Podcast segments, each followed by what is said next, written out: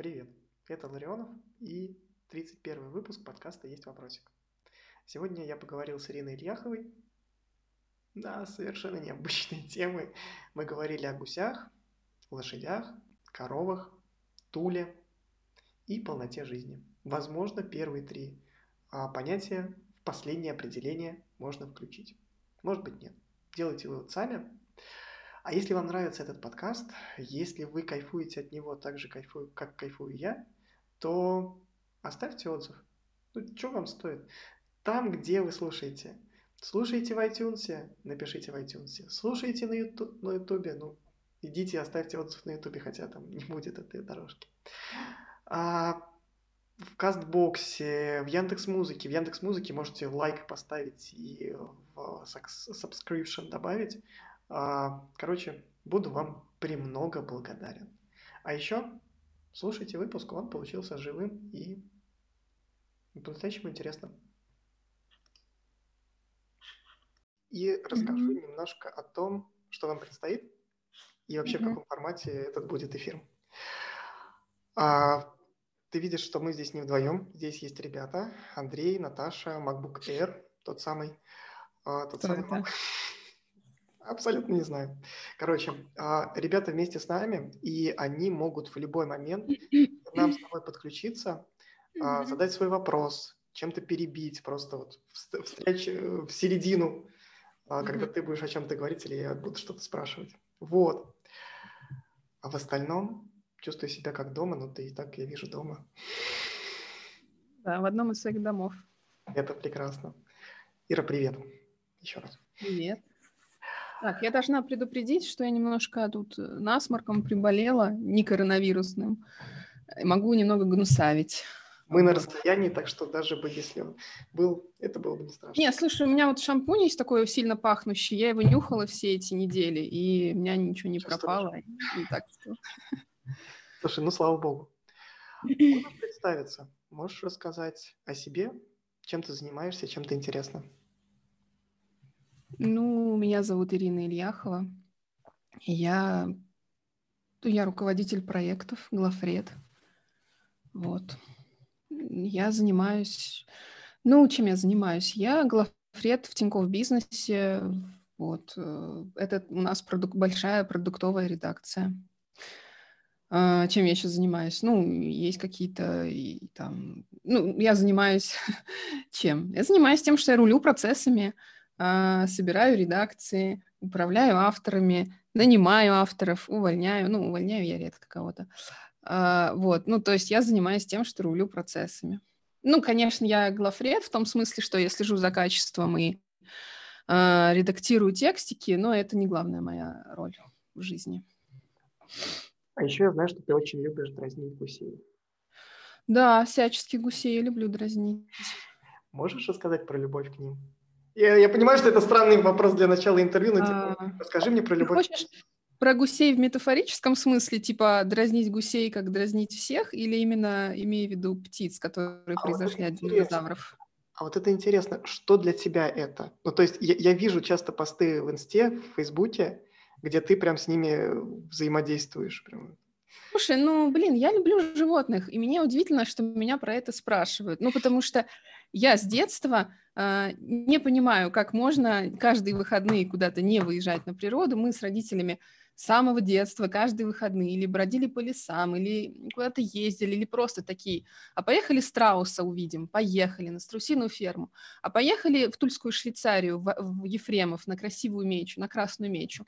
Поехали. Мы вообще не считали ни километры, ни время. Мы просто путешествовали. Мы видели, папа говорит, пойдем там корову гладить в поле. Мы шли, и вот он говорит, вот корова, смотри, ее надо вот так гладить, вот у нее язык шершавый, подойди к ней, погладь, она добрая.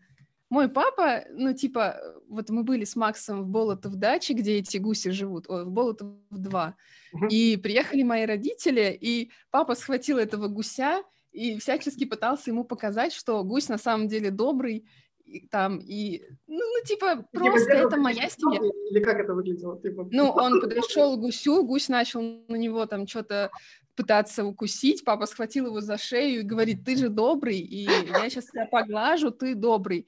У меня нету, ну, типа, я вижу животное, и я понимаю, как к нему подойти, и можно ли к нему подойти, можно ли его потрогать. У меня нет проблемы в том, чтобы подойти к гусю. Но если он меня укусит, ну пусть укусит, что такого? Это же самостоятельное взрослое существо. Слушай, а именно продразнить. Ну, то есть ты же к, его, к нему подходишь не с... С какой целью? Я подхожу к нему с целью изучить его. Мне любопытно, какой он но мне хочется с ним взаимодействовать. Если ты видел мое последнее видео, то там видно, что гусь жутко возмущается, но когда я отвожу руки, он весь во внимании ко мне обращается. Типа, в смысле, ты что, уходишь? Нет, давай еще поиграем.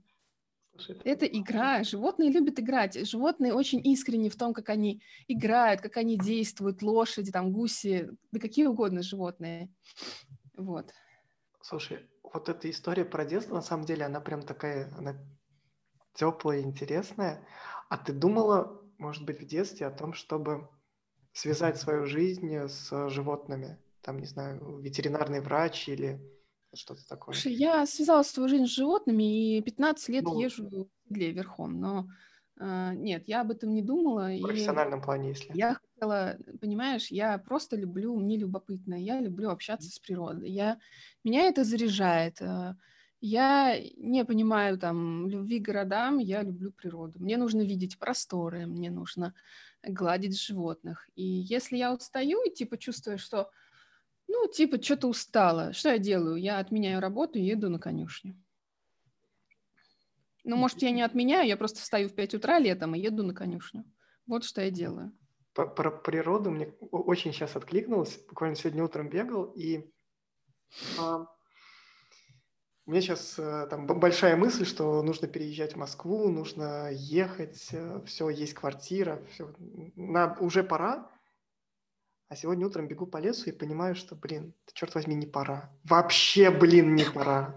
А зачем туда переезжать? Хороший вопрос. Мне хочется даже не движухи. Я понимаю, что а, да, я могу с кем угодно общаться. Вот и мы с тобой сейчас созваниваемся а, я могу работать, но все равно какого-то эмоционального, ну, блин, не физического контакта, а вот возможности там а, выйти из дома, дойти на соседнюю улицу, а, подойти к, боже, к Артему Горбунову сказать, Тёма, Чё, как, как жить? Давай я хочешь тебе расскажу, как это будет. На самом деле ты никуда ходить не будешь. Ты будешь несколько часов ехать до Артема Горбунова, а потом у тебя такой коммуникация, о которой ты мечтаешь, не получится, потому что все люди заняты, и вообще Артем, конечно, будет в это время дома сидеть. Ну, какие, блин, С детьми, скорее всего. хождение по коронавирусу. И жизнь в Москве – это постоянное преодоление. И вот что тебя ждет там. Я тебе говорю как человек, который прожил там год, и мы вернулись обратно в Тулу. Ну, вернее, я вернулась обратно, а мой муж э, открыл для себя жизнь не в Москве. Об этом я сейчас тебя спрошу. Я Просто, же... Да, говори. Понимаешь, ты э, типа пребываешь в некий... У тебя есть некая картинка, как там в Москве, как будто бы там э, вот, вот перешел. А в Москве все занимает час. Даже если ты в азбуку вкуса через Ленинский проспект идешь, это занимает час, потому что его перекопали, и тебе обходить надо. А я тебе скажу, что я типа в Туле за 15 минут до парка доеду до Центрального и буду там гулять.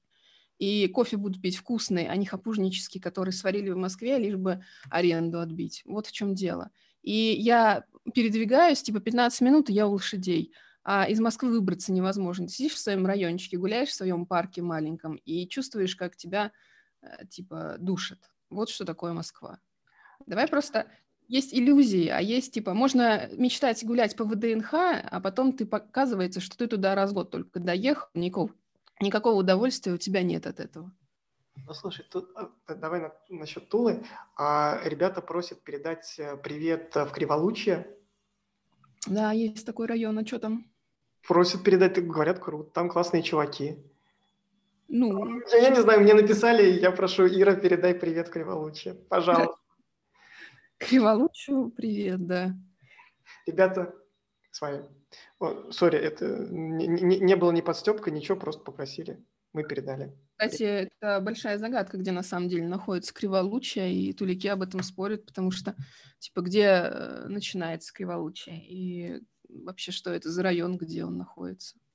Я читал у тебя в статье на ТЖ, что это где- где-то типа окраина. Я не представляю Тулу. Я ни ну, это не окраина, это просто спальный район, но просто там они так сильно пересекаются между собой, mm-hmm. что все, все спорят, где это находится. Ну, типа, Глушанки это Криволучье или нет? Ну, фиг знает, я не знаю. Ну, я просто там редко бываю. Не то, что редко, ну, просто я там не живу, поэтому я не знаю. Смотри, насчет а, жизни в небольших городах, там, не знаю, в Туле, я, я сейчас в Саратове. Тоже, типа... Ну, круто, поздравляю. Спасибо. А, мы говорили об этом на эфире с Димой Новожиловым. У, у, а, Дима занимается звуком, и у него большая идея. Он уходил в фриланс, в том числе для того, чтобы там путешествовать по миру, куда-то ездить, что-то такое.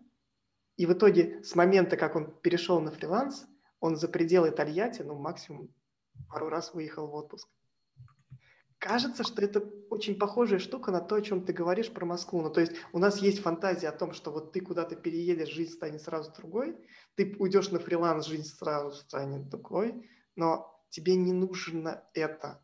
Ты можешь получить а, ту самую жизнь, которую хочешь, без, какого, без какого-то... Слушай, ну, типа, тебе просто надо послушать себя. Если ты хочешь, правда, в Москву, и правда ты в это веришь, и ты, правда, туда хочешь, там испытываешь хорошие эмоции, ну, как бы езжай. Ну, у меня есть подруга, архитектор, урбанист, она вот э, создает все эти классные штуки, как э, набережная в Туле или там, там, сейчас она в Нижнем работает.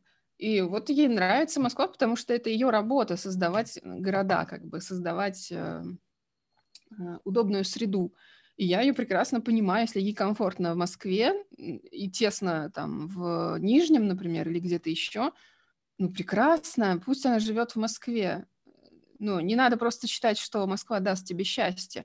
То, что она там себя находит, то, что там ее карьерная реализация, то, что там ей хорошо, это совсем другое, чем когда люди сидят и думают, я сейчас поеду в Москву, это решит все мои проблемы, или я поеду на Бали, там тепло, это решит мои проблемы. Это ничего не решит. Надо быть взрослым и понимать, что это ничего не решит. Наташа спрашивает в чате, как зовут подругу, и привет из Нижнего. Привет, Нижний. Привет, ну, Криволучий, и привет, Нижний. Не буду говорить, э, как ее зовут, э, вот. Окей. Ну, окей, я ей передам привет. Супер. А, мне, правда, то, что о чем ты сейчас говоришь, отзывается. Но у меня вопрос сразу. Ты сказала, что а, Макс переехал в Тулу, ни разу там не был до этого. А, а вот это что? Такой переезд. Он ну, подожди, он же не, не переехал, когда ни разу не был. Сначала мы приехали, мы много ездили, мы типа, там, сколько мы, сколько, сколько, сколько, ну, типа, там, год, полтора, или не знаю, мы постоянно ездили в Тулу, у нас прямо в календаре он ставил, типа, он О. знает, что он знает, что мне нужно бывать в Туле, потому что я без лошадей себя плохо чувствую. Он просто в календарь ставил, чтобы ничего не заставить, прямо писал лошади, добавлял меня и говорил, ничего не планирую, мы поедем в Тулу мы ездили в Тулу ну, практически каждые две недели или даже каждую неделю. И поэтому нельзя сказать, что он не был. Ему нравилась уже, наверное, эта жизнь здесь. И потом случился карантин, и стало понятно, ну, понятно стало, что да, надо жить здесь. Ну, а вот этот переезд, он какой был? Ну, то есть это вынужденный какой он был? переезд? Ну, давай я тебе расскажу. Давай. А, мы почувствовали, что растет график заражения по коронавирусу. Я сказала, сейчас грянет локдаун. Я тебе гарантирую это. Мы за, за где-то за полдня в тачку мою покидали вещи, uh-huh. а, уехали в Тулу. А, через месяц, по-моему, или через два Макс купил квартиру в Туле. Мы еще пару раз ездили в Москву, забрали какие-то мелкие вещички, и все. А что значит переезд? У нас в Москве так и остается квартира, в которую мы приезжаем. Мы ничего не перевозили, мы купили новые вещи и так далее. Шикарно. Мы обустроили свою жизнь. У Макса здесь студия своя, он про это неоднократно говорил, своя отдельная студия в квартире. Вот как бы у нас тут налаженная жизнь. Иногда мы ездим в Москву, вот, наверное, завтра поедем. А вот, ну, то есть сейчас, а, ну, ну, для вас это было переезд? Блин, что мне со светом? А, я прям что-то чувствую, что темнее. А, а для вас это прям переезд-переезд? Или для вас это что, что для вас это? Я никуда не уезжала из Тулы, понимаешь, дело в том. Я, типа, была в вынужденной ссылке, типа, в Москве. И недавно мы гуляли с Максимом и по парку в Москве, в Воронцовском парке, там, в этом, ну, в Ломоносовском районе. И мы гуляли по этому парку, и такой там шум от этой трассы, от дороги рядом. И он говорит, как же тебе тяжело было жить в Москве, вот я только сейчас это понял. Типа, это же получается, сколько тебе пришлось какую-то жертву даже сделать, чтобы жить со мной в Москве.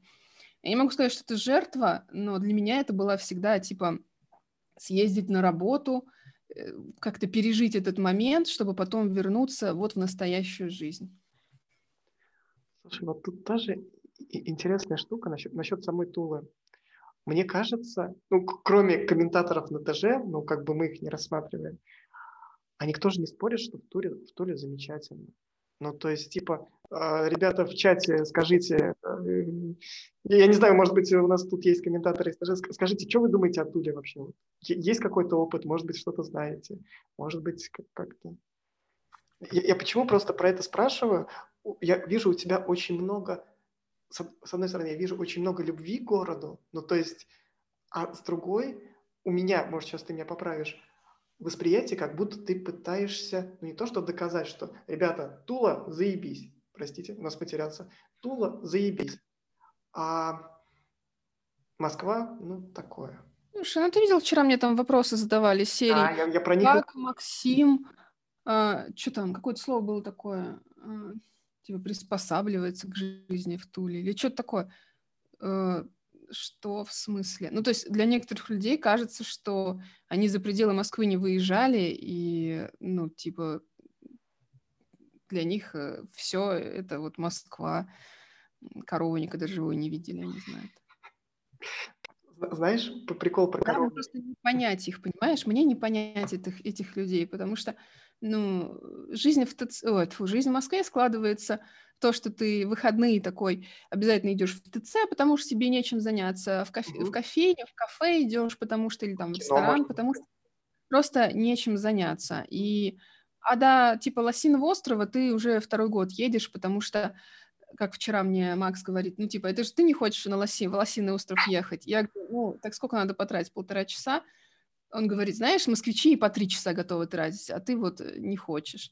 И мы с ним смеялись над этим, что, ну, я не готова таких, к таким жертвам просто. Я вот хочу выехать э, за 15 минут и уже лошадь чистить, вот что я хочу. Тут вопрос комфорта, как мне кажется. Но вот для тебя это в том числе ну, вопрос Просто, понимаешь, мы вчера, мне даже один э, человек знакомый написал и сказал из серии, э, я вот жил в Москве все время, и я правда считал, что там в регионах жесть, кошмар, Угу. Не знаю, нет доставок еды, кофе на вынос и сплошные бомжи. И это такое распространенное мнение. Ну, типа, я вот сейчас в окно смотрю, у меня там просто снежная сказка какая-то. И ни одного бомжа. Вот, типа, вообще. Слушай, э, в Москве тоже есть бомжи, есть что-то хорошее, есть хорошие врачи, есть плохие врачи, есть хорошие клиники, есть плохие клиники. Есть э, хорошие кофейни, их трудно найти, они есть, да, очень долго придется искать. В Москве все то же самое, просто там город для другого. Вот. Насчет коровника. А, забавный факт. Вот ты начала просто об этом говорить, что там погладить корову. А, знаешь Сережу Капличного? Mm, ну да, да, наверное, да. Ну, а. то есть я, про книги он, да? Он про книги, и у него был список дел, которые он ни разу в жизни не делал, и которые хотел сделать. Ну, типа лайфлисты, вот что-то такое. И в этом списке одним из пунктов был реально погладить корову. Потому что, да, типа... Ну... Слушай, ну что в этом сложного? Ну просто едешь в поле, там стоит корова, ты подходишь к ней и гладишь ее. Ну типа, что сложно? Вот я лося мечтаю погладить. Но просто для этого надо ну ехать в Кострому, и мне туда далековато. И типа я никак не могу туда доехать, но за последние полгода, пока мы тут в Туле ошиваемся, угу. я уже раза три видела лося в живой природе. Один раз я ехала верхом, видела его в поле. Боже, прекрасно. Недавно я ехала верхом на лошади, а мимо проскакали две косули, например. Так что я вижу лис часто всяких там разных. Зайцы? Да, зайцы бывают. Ну, они в, в зайцам бегают, и белки там сплошные. Ну, в общем, там ежики. Ну, то есть для нас, для меня увидеть ежика, когда я иду там, не знаю, в магаз в пятерочку, для меня это обычное дело. Ну, рядом парк, ежик прибежал там белка прыгает, ну окей, хорошо. Это в Туле. В Москве никогда этого не видел. Смотри, я, я хочу немножко тему сменить, в другую сторону уйти. Я у тебя в инсте наткнулся на интересный пост осенью 18 года, по-моему. Это пост с Максом о том, что вот, типа, я подписала книгу, мне, я чувствовала робость, по-моему, что-то такое. А, это где мы с ним такие, с книгой? Ну да, что такое. А потом, типа, а потом что-то произошло. Мне интересно, что произошло и как вообще, что, что произошло. И, и я понимаю, что это типа личная тема, в которую не, не особо, наверное, комфортно даже идти, но можешь рассказать? Ну, что обычно встречается, случается? Э, между людьми пробегает какая-то искра, потом они однажды случайно встречаются. Как у вас как... это было? Или не случайно. Ну, я не, не знаю, просто какой-то был момент, э, как-то списались, потом такие, давай встретимся, давай, все, и поняли, что ну и все. Вот. Окей, я, я не, не иду. Ну и после этого мы уже как бы практически не расставались никогда. В смысле, не расставались надолго. Я, я ошибаюсь, но, по-моему, на следующей неделе у тебя будет год э, со свадьбы. Не на следующий, вот 7 числа а в понедельник у нас год, да. Ну да, в понедельник. То есть два года, знак, ну, типа два года вместе, год со свадьбы. Что поменялось за этот год в отношениях? Да не знаю, ничего не поменялось. А что может поменяться? Не знаю. Интересно. Мы купили вот квартиру, Макс купил в Туле, например. Он об этом тоже говорит. Это, это фактически, а вот именно в ну, не знаю, видишь, мы это... Что поменялось? Что поменялось? У нас еще больше тем для разговоров, у нас еще больше точек соприкосновения, у нас э, еще больше всего, о чем, ну, о чем мы живем. Вот и все. То есть это ну, появился какой-то новый опыт или что? Я, это я... значит, что я по нему вижу настроение, а он по мне видит настроение. Это значит, что у нас есть какие-то свои ритуалы. Это значит, что сейчас я с тобой договорю, а, мы э, прыгнем в тачку и поедем, куда глаза глядят. Я еще даже не знаю, куда. Может быть, в Баташи, может быть, на понтонный мост в Венев, а может быть, в Калугу. Я еще даже не решила. И... А маршрут в этот момент или как это происходит? Ну, просто сейчас прыгнем в тачку, сядем, ну что, куда? Давай сначала за бутером в сову или в кофеклуб. А потом, ну что, ну куда? Ну давай, куда глаза глядят. А что там? Лес. Хорошо, поехали туда, где лес. Просто можно ехать по трассе, увидеть какой-нибудь поворот, заехать и... Заехать. Ну вот у меня родители, они такие же, типа, как-то я помню летом, они же постоянно каждые выходные на машину садятся, куда-то выезжают на природу, и выходные как-то летом они мне говорят, э, знаешь, мы поехали в Ясную Поляну, а Ясная Поляна здесь 20 минут от э, дома у нас. Э, мы поехали в Ясную Поляну, но там было все заставлено тачками, типа парковки не было, и папа говорит, а поехали в Жабынь? Ну, мы поехали в Жабынь, а Жабынь это 100 километров от Тулы. И такие, о, прикольно, ну, типа... И это совершенно обычное дело для моей семьи и для меня. И в Жабыне мы с Максом тоже были. Мы ехали тоже туда летом, взяли с собой бутеры, заехали в какой-то лес, ели там эти бутеры и наслаждались звуками леса. Вот. Звучит офигенно. Зву- звучит вот прям, хочется, не знаю, вот, вот так вот ну, а, а, обняться. Как Макс за это время, вот именно за это, не в целом, не, не за всю жизнь, на тебя повлиял? Слушай, ну он для меня вот э, э, я всегда говорила, что есть такое понятие болтать ногой, это значит э, найти какой-нибудь обрыв или какое-нибудь место и просто сидеть и смотреть на все вокруг. У меня есть несколько обрывов, на которые я бываю, в которых я сижу и болтаю ногой. Ты музыку а... слушаешь в этот момент или что? Нет, зачем? Я вообще не люблю такое. Нет, я люблю просто сидеть, что-нибудь втыкать и просто размышлять там или просто, или там на велике кататься. Вот. А Макс открыл для меня такое понятие, как полнота жизни, и частенько он мне говорит, а, типа, завтра вот более-менее там разгруженный выходной, давай будем испытывать полноту жизни. Давай, как будем? А, поехали к гусям там, или а давай вот полнота жизни, не знаю, что там мы можем сделать, не знаю. Возьмем курицу в КФЦ и там куда-нибудь поедем тоже, или что-нибудь такое. То есть давай испытывать полноту жизни, давай. Это, я, я сейчас пытаюсь сформулировать, я, я, я, я пытаюсь поймать точнее. Курица КФЦ и а, гуси пока вот разные штуки. Но... Не, почему? Можно совместить, почему бы нет? Ну, да. ну, в плане... А... Заморачиваться. Ну, просто едешь на машине, думаешь, а куда бы дорога пролегает. А, а давай в Калугу поедем. А что там? Ну, смотри, там классный парк, э, как он называется? Парк Циолковского. Давай там погуляем. Давай, там вся моя молодость прошла. Хорошо, поехали. Вот. А, в другую сторону немножко спрошу. А, меня самого этот вопрос прям волнует. Как остаться объективным к человеку, которого любишь? В смысле объективным? В каком смысле? А, ну, то есть, а, смотри, когда, а, ну, там, не знаю, а, если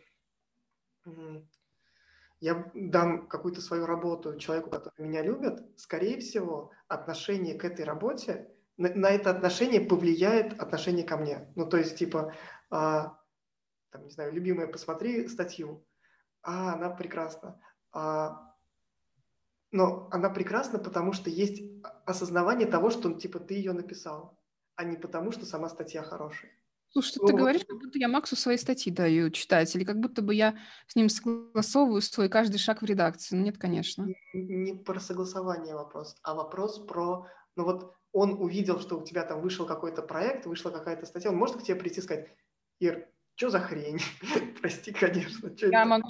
Слушай, ну обычно люди спрашивают, типа, слушай, что ты считаешь по поводу вот э, этого там? Или вот у меня такая проблема, что ты думаешь? Или он может спросить, «Э, вот написал постик, можешь глянуть там, как ты считаешь, достаточно примеров или что-то еще дописать?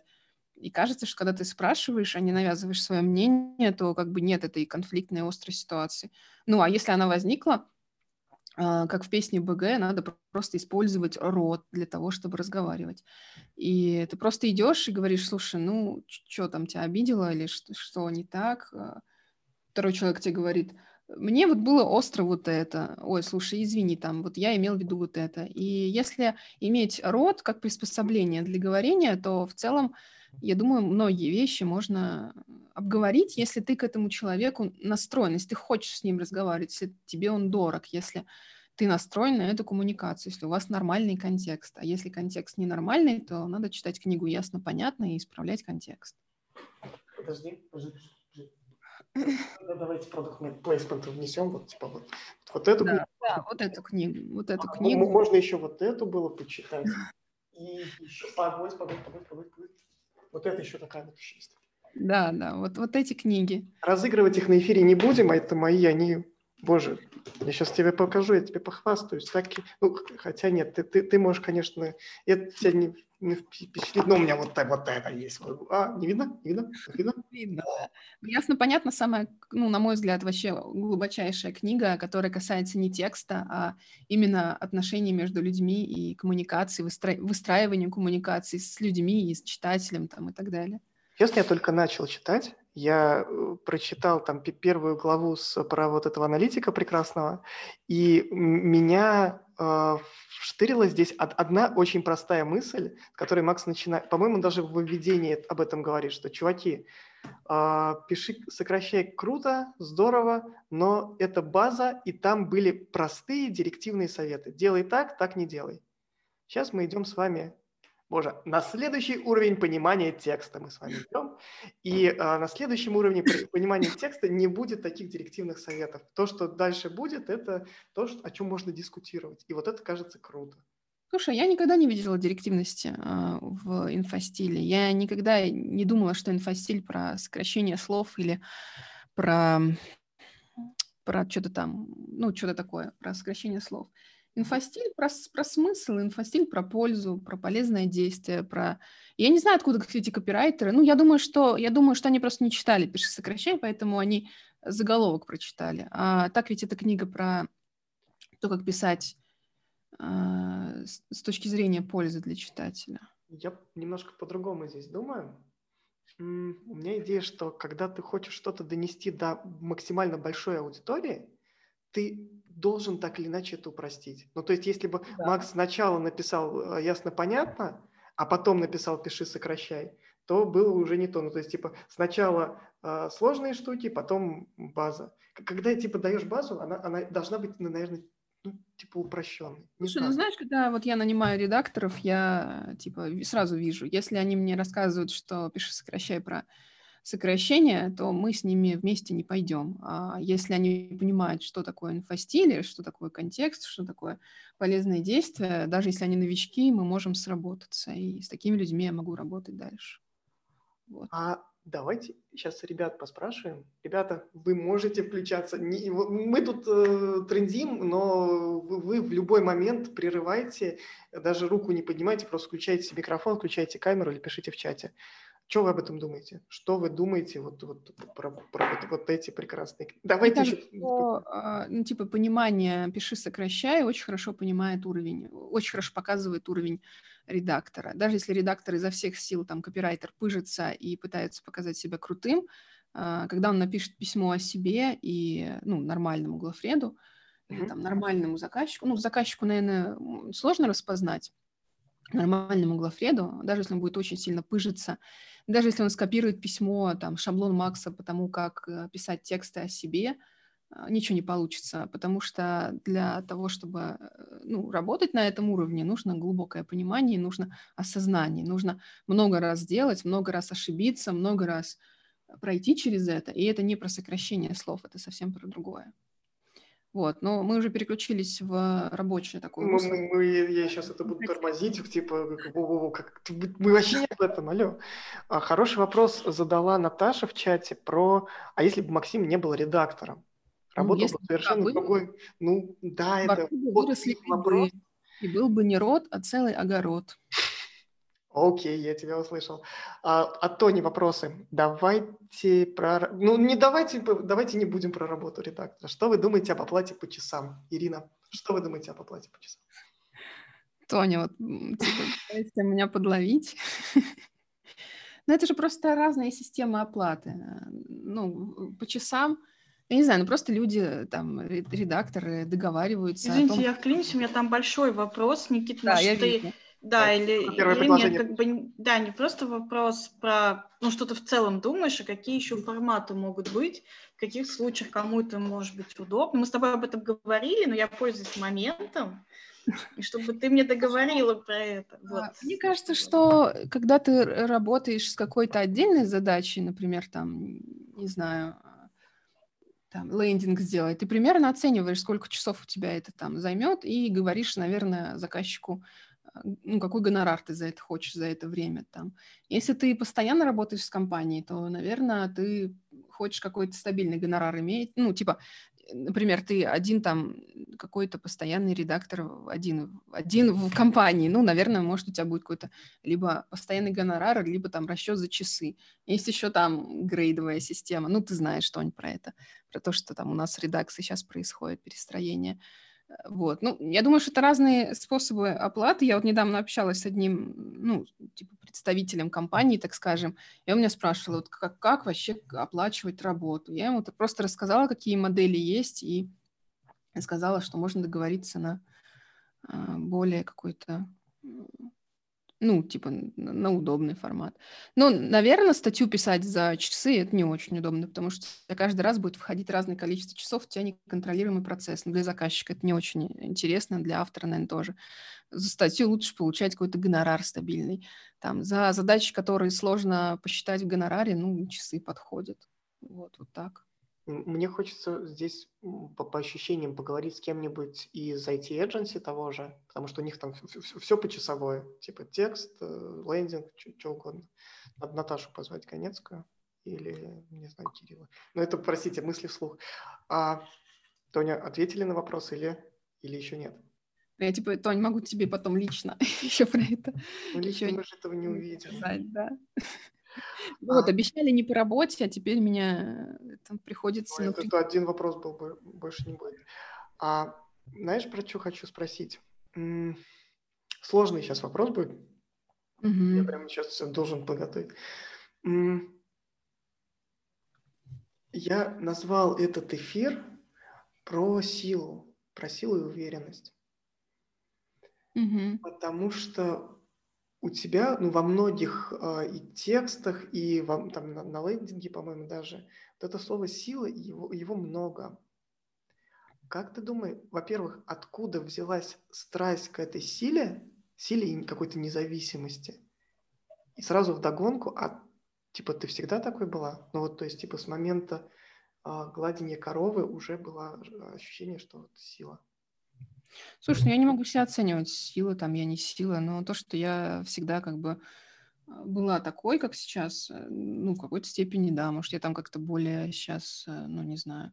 Ну, понятно, что в юности мы более категоричны, потом мы менее категоричны становимся, там видим разные грани, но у меня как бы общая линия жизни в целом и в школе, и в институте, и дальше всегда была такой.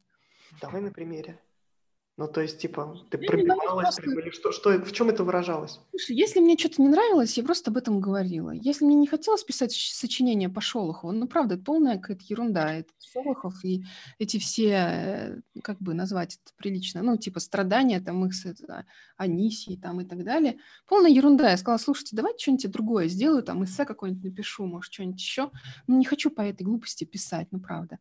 Ну и все, договорилась, не писала там. Ну, что-то там с другим. Потом где-то я услышала, что какой-то учитель э, в каком-то ну, девятом, я не знаю, в каком-то классе, сказал, что вот раньше-то Усиченко была молодец, а теперь деградирует. Ну, что думаешь, я просто пошла к этому учителю и говорю, в смысле деградирую? А, давайте-ка тут мне, расскажите мне про какие-то факты. Ну и сразу сдулся этот учитель, и, значит, проблем больше не было.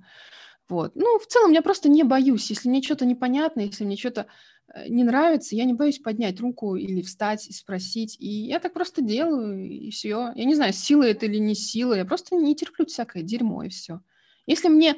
Я еду в такси, этот таксист со мной разговаривает, а я не хочу с ним разговаривать, и скажу, там, как вас зовут? Василий. Я, простите, не хочу с вами разговаривать. Если таксист едет едет опасно, я просто остановлю его, выйду из этой машины и скажу, что извини, братан, у тебя сейчас будет ноль типа баллов за эту поездку. Я просто не терплю дерьмо.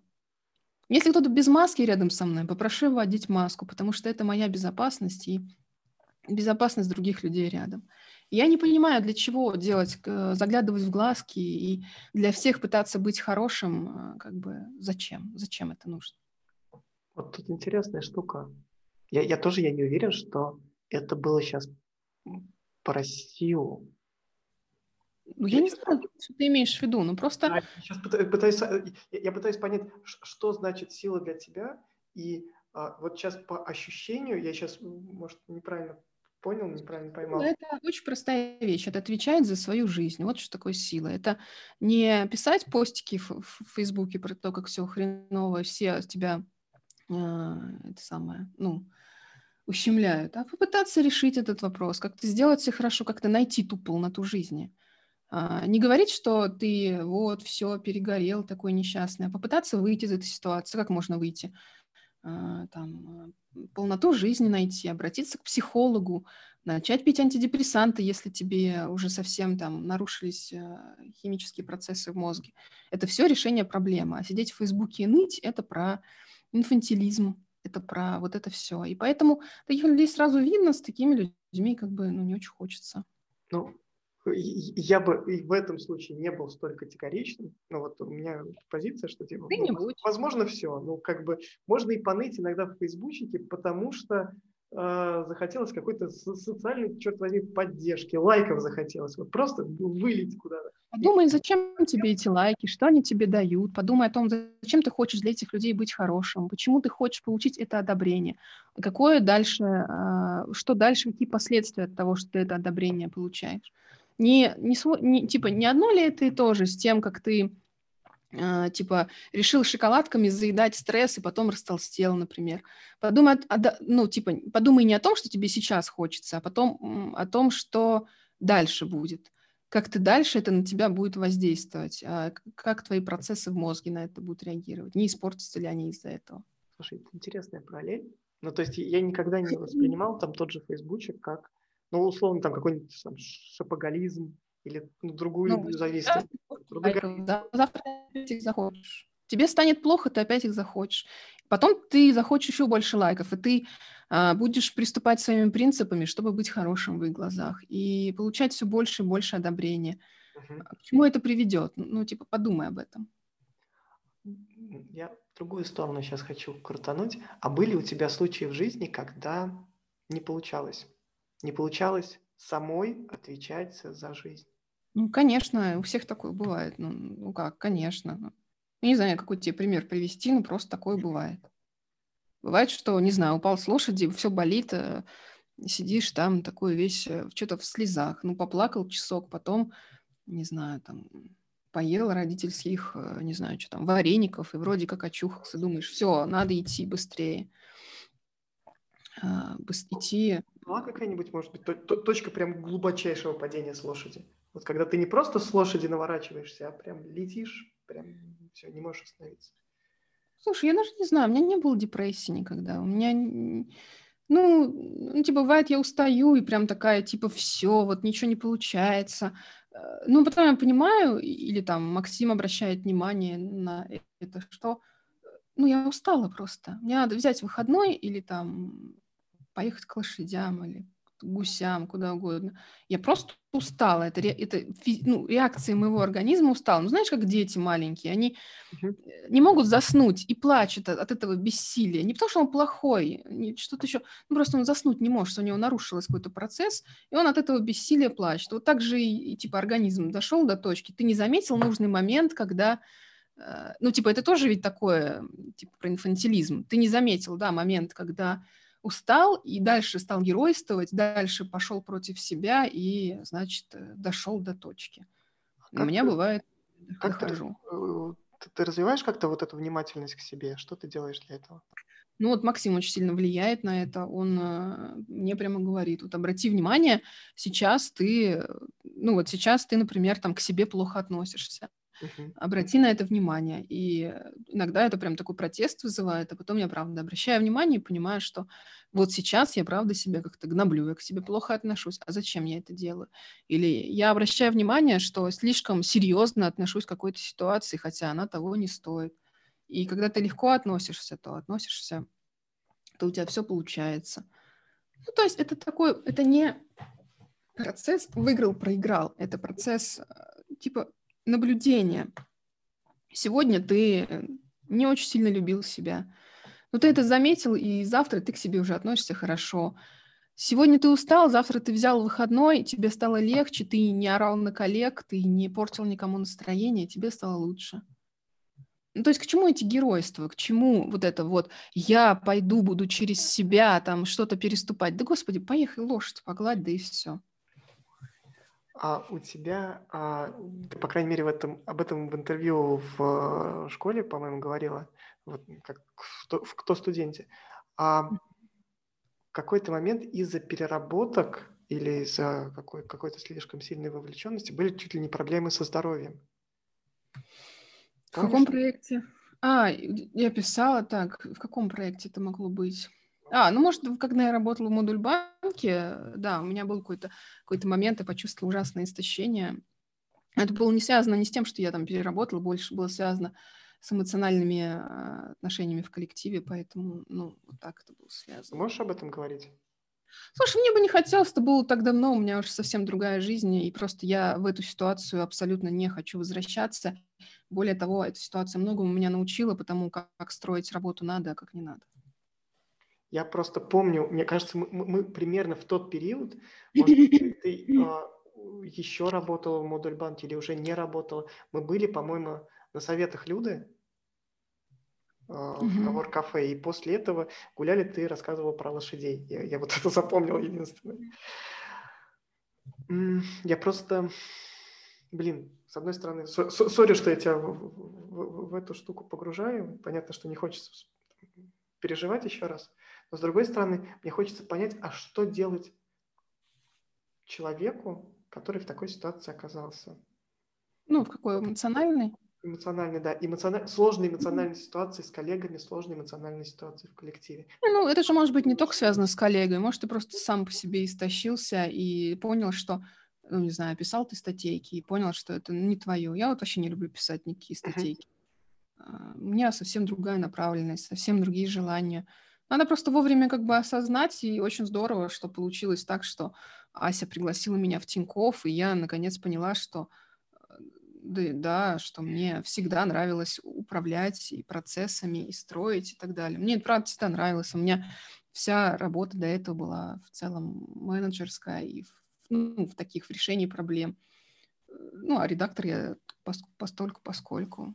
Вот. Ну, и здорово, что получилось. Тебе повезло найти просто то, или это не везение? Что это? Это там осознанная работа? Что, что не знаю, ну что значит осознанная работа? Я пошла делать свои какие-то проекты, делала их. Ну, я просто, просто всегда какие-то проекты делаю, делаю, делаю. Потом пришла Ася, говорит, вот хочешь попробовать? Я говорю, ну, наверное, да, давай посмотрим, что там внутри. Мне любопытно, мне в целом, когда что-то приходит новое, мне любопытно это изучить. Оказалось, что это интересная штука. Ну, все, начали. Ну, так же, как я изучаю гусей, мне в целом интересно изучать э, вокруг то, что происходит. Мне интересна работа. Если я пойму, что, ну, типа, если я пойму, что что-то не то, то надо вовремя принять решение и как-то изменить свою работу, делегировать, не знаю, взять другую часть себе работы, построить процесс, чтобы он работал сам, а, там, с минимальным участием. Ну, то есть что-то сделать. Если ты не можешь ничего сделать, и тебе плохо, ну, значит, уходи. Что? Что тогда? Сидеть. Ирина Никита, здравствуйте. Разрешите вклиниться. Я бы хотела задать вопрос. Ирина часто об этом говорит, но э, нигде не раскрывала до этого.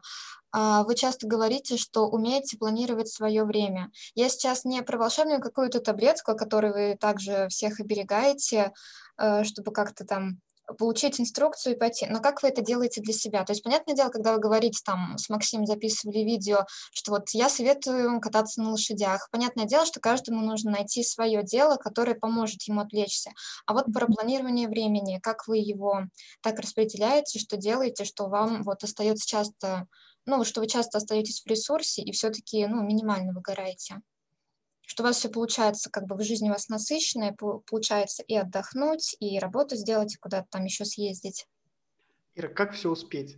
Слушай, как? я не знаю, ну просто на выходные берешь и едешь, а, садишься в тачку, едешь, ну, ну типа просто отключаешься в этот момент от всего и не работаешь. А зачем тебе работать, если ты сейчас эти выходные будешь работать, к понедельнику будешь измотанным и будешь уже не в ресурсе. Не люблю это слово, но будешь не в ресурсе и ну, не сможешь ничего делать. То есть у вас есть такое, что вы прям досконально составляете, измеряете? Ой, нет, да, ну, нет, конечно же, нет. Я обычно первую половину дня планирую, чтобы не было никаких встреч, ну, просто потому что я э, рано встаю обычно там, мой, моя продуктивность – это первая половина дня. Я это знаю, я в себе это не ломаю. Я слушаю себя и знаю, что первая половина дня у меня продуктивность. Поэтому до 12 или там до часу, до двух я не ставлю никаких встреч обычно. Просто в календаре у меня всегда забито мое собственное время. Если нужны встречи, они попадают на вторую половину дня, и я стараюсь их делать вместе, то есть слеплять. То есть у меня не было такого, что одна встреча 14.30, другая в 16, другая в 17.30. Нет, у меня будет 14.30, 15, 15.30.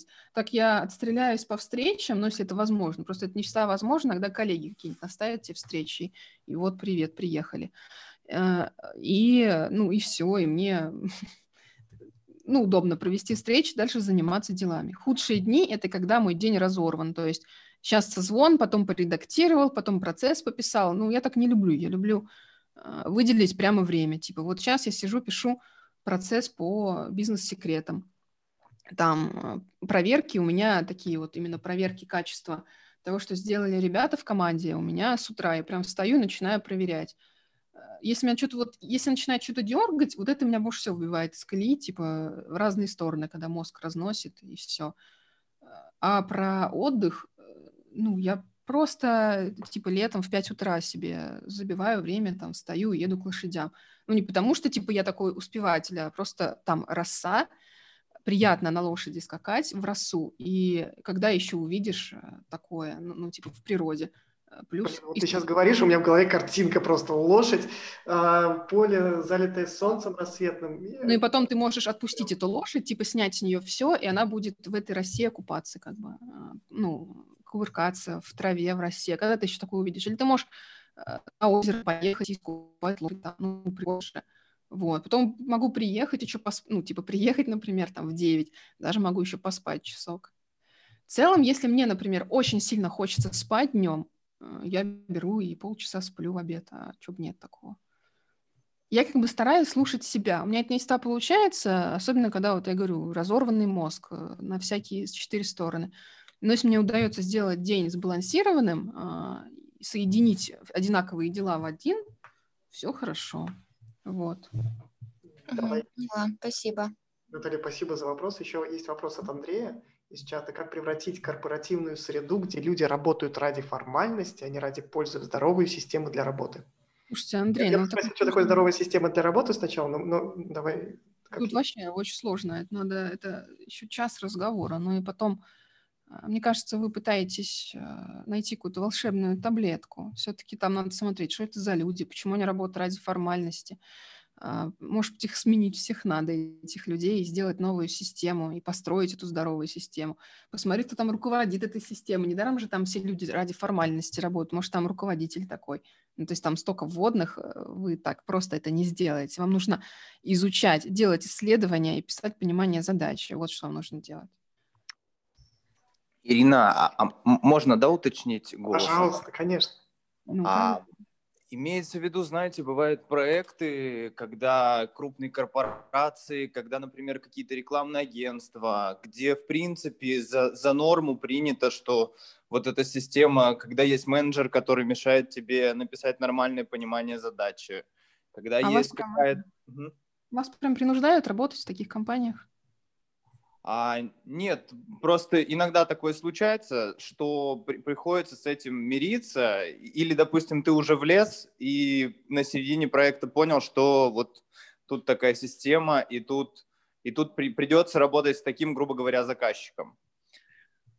Ну, может, люди вот. не понимают э, на самом деле. Может, вы пришли такие со своим уставом, и надо показать им, не говорить, что вот надо так делать, нет, ну, типа сказать, слушайте, э, вот смотрите, э, здесь вот я вижу риски вот такие, меня вот волнует вот это. Может быть, стоит с этой стороны зайти, попробовать понять контекст и попробовать этот контекст исправить. Э, ну, тут я недавно общалась, опять же, вот с человеком из, э, из одной компании. Но он мне говорит, слушай, ну проконсультируй меня, ну как редактора найти? Ну не могу найти я редактора что мне делать? И он мне когда описывает, как он будет с редактором работать, я понимаю, что какая-то токсичная среда, в которой он будет, типа, э, делать приказы копирайтеру, чтобы тот что-то писал. Я говорю, подожди, Саш, а, Александр, типа, что происходит? А ведь ты так не построишь нормальную работу, это не партнерские отношения, у тебя выйдет плохой продукт. Он такой, почему? Расскажи. Я говорю, ну смотри, мы с ним, кстати, на «вы» были, по да, смотрите, типа, э, ведь намного выгоднее, вот когда, смотрите, редактор приходит к вам, изучает задачу, понимает ее, пишет вам понимание задачи, то есть он ваш полноценный партнер. А, и он такой, Слушайте, вы для меня открыли просто новый мир. То есть, правда, можно вот так делать, да, вот редактор, то есть мне, говорит, попадались копирайтеры, вот которым надо прям писать, типа, что там, измени слово или там еще что-то. То есть, правда, такие есть, если такой человек есть, я готов его нанять, посоветуйте мне. Я говорю, слушайте, ну, если бы я знала таких, э, кроме тех, которые уже со мной, я бы обязательно э, посоветовала вам прямо сейчас, но у меня таких нет. И он настолько восхитился этой идеей, он говорит, я никогда не думал, что так можно. И многие люди, которых вы встречаете там, на стороне заказчика, они не знают, что так можно. А вы берете их так, как будто бы они все в школе редакторов отучились, прочитали «Пиши, сокращай», правила деловой переписки и все остальное. Попробуйте с ними выстроить правильный контекст, показать им. Но не заходить с ноги, а сказать о своих волнениях, а, показать, как можно работать. Может быть, так удобнее будет им. Я тут чуть-чуть в клинисе расширю о том, что вот эта разница, я в голове сейчас ее назвал, разница картин мира, она не только между редактором и заказчиком может быть, она может быть между двумя редакторами, между редактором, дизайнером, арт-директором, кем угодно.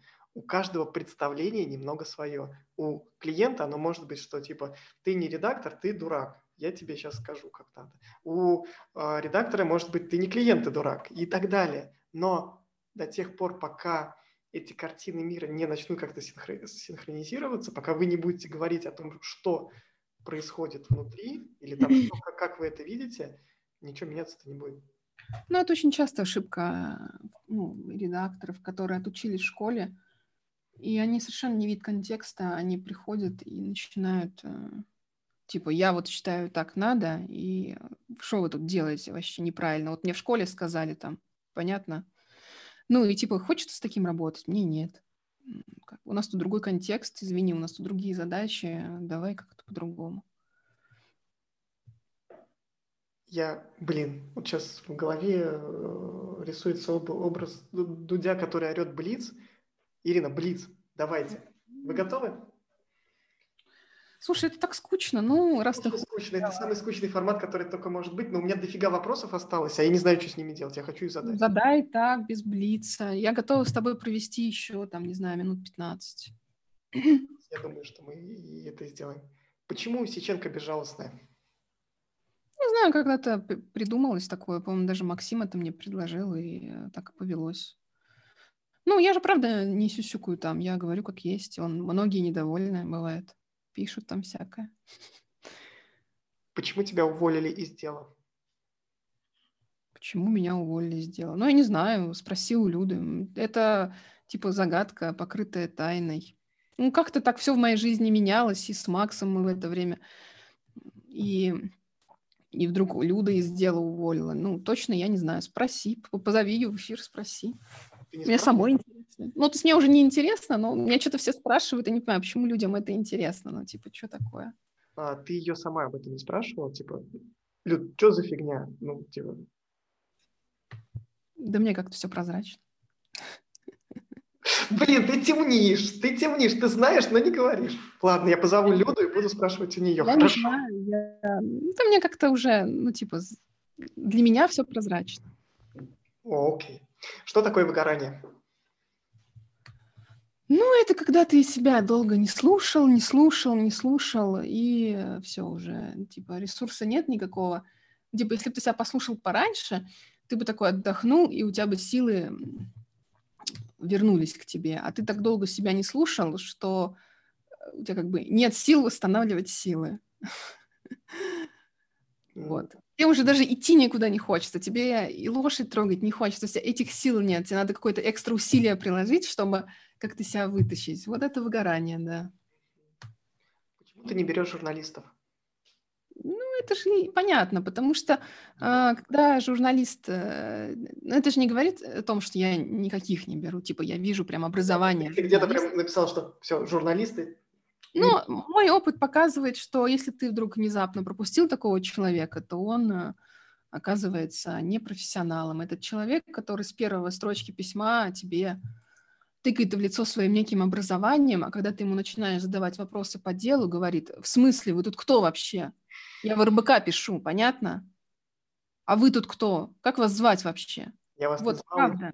Угу. Я могу прямо, я даже скрины где-то кидала, то есть таких переписок, когда мне люди прямо в письма говорили, что типа идите там. Я тут вообще пишу текстики для РБК, а вы кто? И это, ну, ну, типа, они совершенно не умеют. Ведь дело же не в текстах, дело в том, как редактор умеет работать, как он строит свою работу. Они работать не умеют, они не понимают ни про контекст, ни про полезное действие, они про это не знают. Но есть ребята, которые перестроились, может, у них журналистское образование, но они перестроились, они молодцы, и с ними прекрасно работать. Я, может быть, даже не знаю про их образование, но молодцы. У меня здесь, блин, это, блин, я не должен, хотя я могу комментировать как, как угодно. А у меня другая немножко штука. Я, я вижу, что журналисты офигенно пишут, они могут офигенно писать, и их, вот их как раз этому учили. Их учили, ну хотя и, и чему учили, там перевернутой э, новостной пирамиде или чему еще. Слушай, ну чему их там учили? Не умеют они, ну, типа, люди, которые пишут мне эти письма, не умеют работать. Вот и все. Почему бы их там не учили? Попасть в коммерческий нормальный проект им сложно. Ну, пусть переучиваются. Мы не про тексты тут собрались, понимаешь, э, вообще? И в редакции мы не про текст, мы про другое. Про что? Ну, про создание информационных продуктов, про то, как э, управлять вниманием читателя, что сделать, чтобы решить свои цели. А цели у нас разные, мы их не раскрываем, потому что у нас НДА. Как правильно относиться к деньгам? Спокойно. Вообще ко всему как бы спокойно относиться. Ну, смотри, как надо относиться к деньгам. Я не знаю, как кому надо. Э, я отношусь э, так. Я зарабатываю и трачу. А что-то откладываю. Откладываю я где-то 50%, может быть, больше. Ничего себе. Типа половину просто. Да. А, я, у меня различные счета, которые, например, счет на здоровье, счет на путешествия, счет на просто накопительных миллион счетов – там, ну, какие-то просто кусочками. А, там счет, не знаю, для будущих детей, счет для... Что у меня еще есть счет? Для развлечений, это там, например, не знаю, какую-то часть там, например, я каждый месяц откладываю, чтобы я могла себе купить косметику, одежду и особо не париться об этом. Ну, типа захотелось что-нибудь купить, взял, купил и получил удовольствие. Вот, а, там, ну и есть какой-то на месяц бюджет, который там тратится на бензин, продукты, там все остальное. Просто депозиты, а, правильно? Ну, просто какие-то накопительные счета там, ну да, вот. Пусть Когда мне нужно, типа, когда у меня заболели зубы, я просто иду и с этого счета перек... ну, не, не иду никуда, я иду в стоматологию, делаю зубы, вот и все. Ты инвестируешь? Нет, ну, в смысле, только... Ну, вот кроме этих депозитов там какая-нибудь там... Нет, слушай, это слишком раскрученная тема, и это слишком нагретая тема. Чтобы нормально заниматься инвестированием, нужно нормально заниматься, изучать этот вопрос, а то, что сейчас происходит, это скорее... Ну, то есть, э, вот когда у тебя есть какой-то миллион, который, ну, пропадет, и бог с ним, вот тогда положи его там на брокерский счет, и пусть там им управляет. Но это если прямо вообще, ну, я не знаю, может, не миллион, может, сто тысяч, ну, прям не жалко. Угу. Ну, вот так. Ну, то есть я разные варианты пробовала в своей жизни, там и акции, и пифы там и так далее. А сейчас ничего не, не, не задержалось? Ну, потому что... Сейчас какие-то депозиты есть, и все. Ну, как-то так. И плюс, ну, там, недвига. Ну, это сейчас не очень такой, наверное, хороший ресурс. Вот. Ну, плюс надо еще думать о том, чтобы у тебя в жизни было удовольствие, о том, чтобы у тебя в жизни были а, свободные деньги на то, чтобы просто потратить на себя там или куда-то съездить, или ну, типа, я вообще так немножко жмот всегда, и мне тяжело вот как-то тратить. Ну, вот с, с тем, что когда у тебя есть какой-то бюджет на развлечения, тебе проще. Плюс я никогда не жалею на бензин, никогда не жалею там на какие-то такие важные штуки на здоровье. Вот не в Блице, а почему тяжело бывает тратить на себя? Не знаю, я просто такой накопитель, я вот такой вот человек, который боится остаться с, с голой, ну, в общем, без денег. А, ну, как-то так вышло, что вот я всегда с детства, как, ну, не с детства, когда начала работать, я сразу начала откладывать. Сколько бы у меня денег не было, я откладывала, потому что я понимаю прекрасно, что да, есть люди, которые тратят все до дна. Но я знаю, что эти люди потом, когда у них заболит зуб или еще что-то, они, у них денег нет на то, чтобы вылечиться. А я так не хочу. Я хочу, чтобы у меня был запас, и чтобы я могла быть прикрыта с разных сторон. Потому что это очень важно. Раз в год проходить чекапы и обследоваться по своей возрастной группе. Вот. И не жалеть на это денег и делать в лучших доказательных клиниках России и мира. Почему ты не любишь Додо пиццу? Слушай, да я не, не люблю, просто я написал в проект, я уже не помню, когда я какой-то проект делала. Плюс я сейчас не включаю свои проекты свои какие-то прежние редакторские статейки, а я им статейки писала, по-моему, одну или две. Ну, ну типа, мне сейчас неинтересно включать это в портфолио, э, как бы мне не очень интересно сейчас показывать себя как редактора, вот и все. Пожалуй, главный вопрос этого эфира. Писать ли вы за главной буквы? А, это Макс спросил, да? Конечно. У меня еще вопрос. Ну, Зависит от контекста. Окей. Почему ВКонтакте это делают? Почему меня это так бесит? Второй я поговорю с терапевтом. Первое, блин, почему ВКонтакте это делают? Ну, не знаю, там не везде это делают. А, в смысле, сам ВКонтакте? Почему да, сам ВКонтакте просто везде. Вы, вы, вы. Ай. Кажется, надо я, я Пашу об этом спрашивал, Паша не знает. Точнее, ну, не обращать внимания на это. Неужели это так важно? Опечатки, неужели это так важно? Неужели это стоит того, чтобы портить себе жизнь? Вопрос от Тони. Как ты считаешь, в каких случаях надо брать редактора в штат, А когда лучше вне штата? Когда лучше вне штата? Слушай, что я не знаю, когда надо брать штат, тут правда. Я за внештатные редакции, за это, за... Я чувств... ну, считаю, что внештат — это другой уровень ответственности и другой уровень вообще понимания задачи и работы с тобой. И все-таки считаю, что в штате многое может замылиться у редактора. Он может, эм, ну, в общем, начаться больше ценить отношения, чем там создание информационного продукта, честно. Когда все-таки в штат надо брать? Вот есть такая ситуация, когда вот... Я не знаю, когда надо. Ну вот хочет компания взять в штат и быть уверенной, что человек не работает. Может, ей важно, что он не работает ни в каких больше проектах. Мне наплевать, а ему важно. Ну пусть возьмет в штат, если он сможет обеспечить ему нормальный заработок, чтобы человек на сторону не смотрел. Ну или, может быть, э, типа сам редактор хочет. Но многие же люди хотят в штат. Многие люди хотят получить там ДМС, не знаю, это же нормально, э, столовую бесплатную, это же все нормально. Ну, хотят они, договорились, пусть идет в штат. Как бы я не против. Ну, я вот как бы считаю, что э, для меня ну, лучше вне штата работать. Почему тебе было важно, чтобы стать редактором, попасть в школу или на курс к Максиму? Ты просто об этом где-то писала, и вот прям мысль это такая лампочка Слушай, да почему?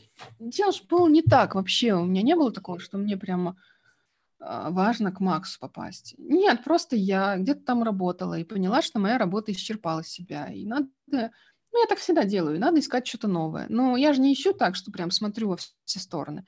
Нет, ну, мне как-то попалась рассылка Максима. Я смотрю, там что-то про редакторов пишут. Я думаю, ого, что это такое, кто это?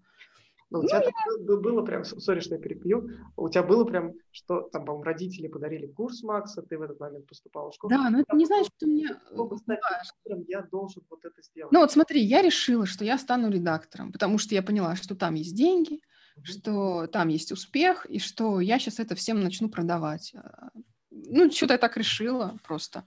А, и решила это делать. И я наткнулась на курс, Макса и на школу. На школу я поняла, что я вообще ноль, просто дилетант, и я не поступлю. Но я подумала, ладно, а, надо попробовать. Написала отвратную статью, и попутно как бы я рассказала родителям про то, что Максу видео показала. Я рассказала им, что не важно.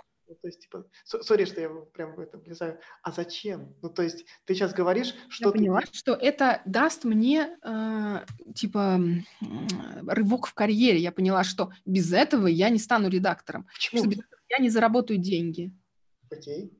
Слушай, ну я изучила рынок и поняла, что это самое прогрессивное, что есть на рынке. Вот и все. Я поняла, что все остальное фуфломицины, а это самое прогрессивное, что есть.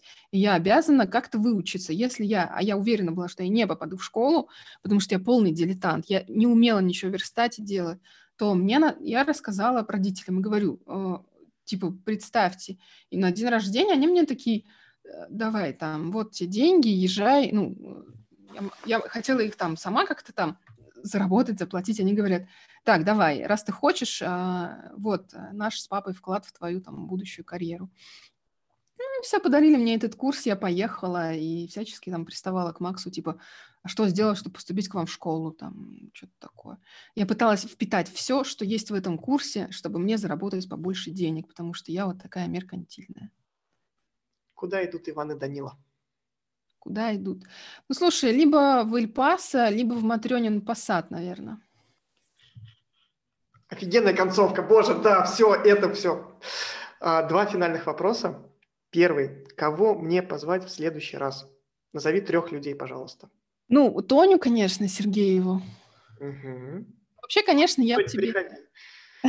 Я, тебе напишу после эфира, все расскажу. Да. Вообще, конечно, надо звать ребят из э, редакции Тинькофф Бизнеса обязательно. Ну, в первую, ну, то есть, э, я а так тебе позови. Ас, позови, значит, э, Асю Челован, хоть она не в редакции, она наш капитан, она издатель бизнес-секретов.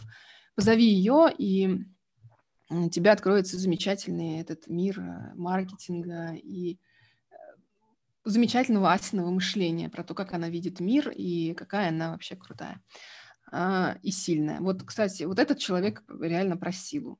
Я про себя так не могу сказать. А, второй это Тоня Сергеева, потому что, ну, Тоня известный редактор и все такое. А дальше, смотри, берешь просто мою редакцию и начинаешь звать ее Диану, Демину, э, Настю, Волошенко, ну и дальше там напишешь, мне тебе скажу. Прям когда всех их позовешь, вот тогда план ты Уже по подкаст со- состоится. Окей. И последний вопрос. Вопрос к тебе и к вопрос к ребятам. Как в Uber или как в Яндекс Такси, пожалуйста, оцени вот эту часовую поездку. Ну, типа за час до Москвы из Тулы не доедешь, ну там типа до серединки, что там серединки, не знаю. Слушай, ну это так скучно. Если ты Это захочешь скучно. связь, я тебе в личке ее дам, а так мне не хочется. Пожалуйста, это твой выбор. Нормально. Ир, спасибо тебе. Ребята, спасибо вам. Было круто. Ну давай. Пока-пока. Спасибо Пока. тебе.